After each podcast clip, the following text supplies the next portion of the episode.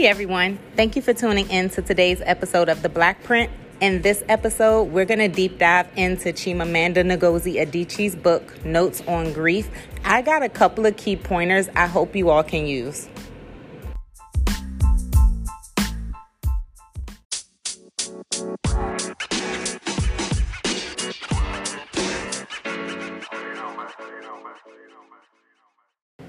At some point in life, we either have all lost someone really close to us, or inevitably, we will lose someone really close to us.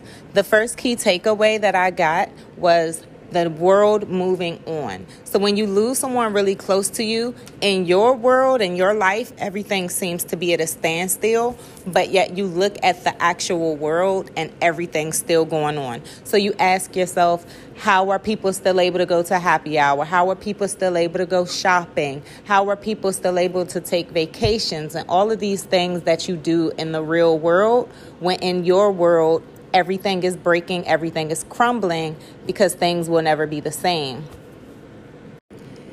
The dynamics of your family change. That key person who is no longer on earth with you is now no longer a part of your family in the physical sense. So, what does that look like? How do you go on? How do you stay together? Was that person you lost a pivotal person in the sense that they were the glue that kept the family together?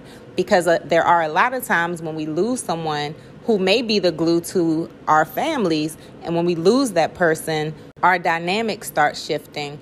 And those close connections that we had because of this person, we start to see fall to the wayside. One thing to take note of if you know someone is a key person in terms of keeping everyone together, we have to start building our own stamina and those around us so that we all have a lot of stake in our families remaining close. This last point I'm going to make is thinking you have more time. This is something we all get wrapped up into because we're going through our daily lives as normal as we can, and we never think there could be an accident, there could be a heart attack, anything. We don't know the day that we're going to die.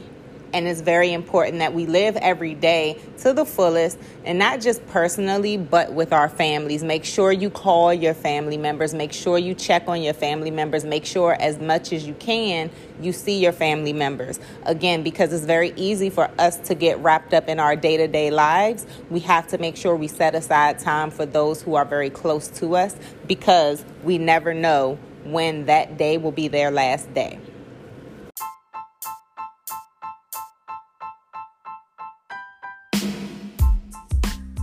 I definitely recommend everyone reading this book. It's helpful on so many ways.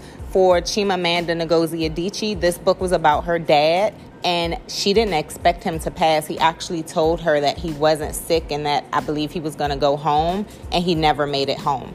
This book is very, very, very important in just helping us begin to process grief or think about grief in many ways. Until next time, this was the Black Print.